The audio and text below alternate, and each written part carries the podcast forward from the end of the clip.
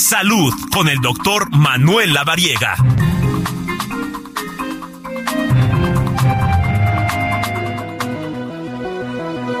En la línea, en la línea telefónica, uno de los mejores doctores, eh, bueno, no lo digo yo, lo dicen los premios eh, de todos los tiempos, el doctor Manuel Lavariega Sarachaga, que siempre nos hace favor de, eh, pues, ilustrarnos. Doctor Tocayo, ¿cómo estás?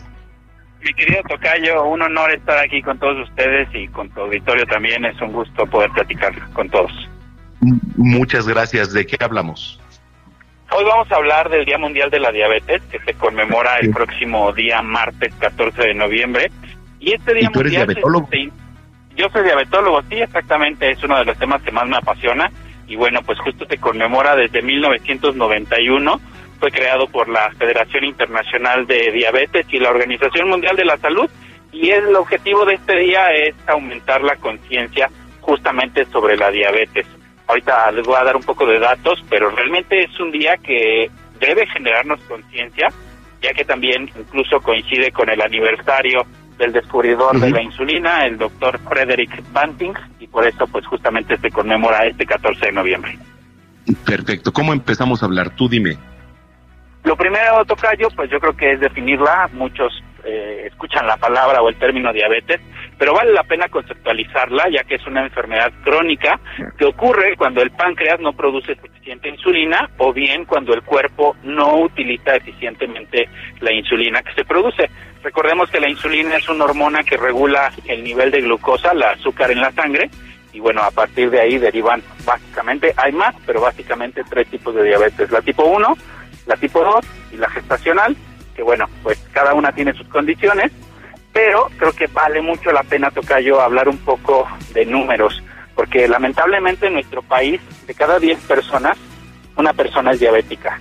Y de cada 10 personas que viven con diabetes, 5 personas no han sido diagnosticadas. Entonces es importantísimo poder hacer conciencia sobre esta fecha y hacer diagnósticos, porque lamentablemente la diabetes nos pasa factura si no está controlada y sobre todo con complicaciones crónicas, que es la enfermedad renal, la ceguera y también el riesgo de pie diabético, que nos puede llevar a generar riesgo de amputaciones. Totalmente. Eh, ¿Qué recomendaciones, Tocayo? El principal factor de riesgo, Tocayo, es la obesidad. El principal factor de riesgo para vivir con diabetes justamente juega un papel fundamental el control del peso, el sedentarismo, el no hacer ejercicio. Así que vale la pena que si hay antecedentes en la familia de personas que vivan con diabetes, sobre todo familiares directos, papás, mamás, abuelos, pues podamos hacer estas pruebas de diagnóstico temprano en ayuno de ocho horas y sobre todo también si estamos en sobrepeso o en obesidad, pues tratar de disminuir esta condición para poder disminuir al máximo el riesgo. Totalmente. Oye, la, la gente que te viene escuchando, eh, doctor Manuel Lavariega, tus redes sociales, por favor. Me pueden encontrar como DR La Variega Sarachaga en todas las redes sociales y bueno, para este día que de verdad es uno de los temas que más me apasiona, Sí, si tienen una exacto. duda o alguna pregunta, con todo gusto estaré muy pendiente de resolverla. ¿Quieres más? Eh, ¿Quieres agregar algo, Tocayo?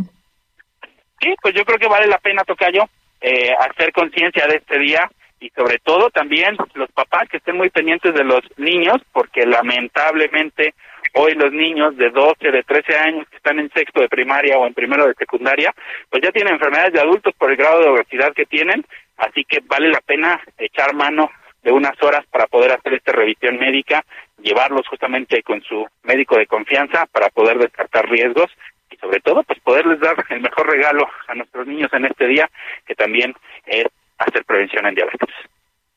Bueno, pues te mando un abrazo a la gente que te viene escuchando. Muchas gracias, eh, Tocayo. Eh, hay, no, no, hay- no es felicitar, al contrario, es hacer conciencia, ¿no?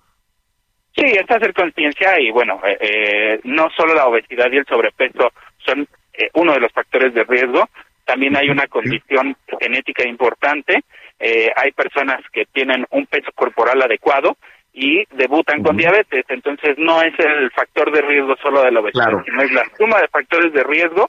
Y obviamente una persona que vive con diabetes no se convierte en diabética de la noche a la mañana, es decir, no es por el susto del perro que salió y que pues generó esta condición, sino ya es una serie de hábitos que se vienen arrastrando durante muchos meses, durante años incluso, y que ahí pues es cuando se detona eh, justamente esta condición. Te mando un abrazo y, y nos escuchamos dentro de ocho días, Tocayo. Claro que sí, excelente tarde. Igualmente, doctor Manuel Lavariega.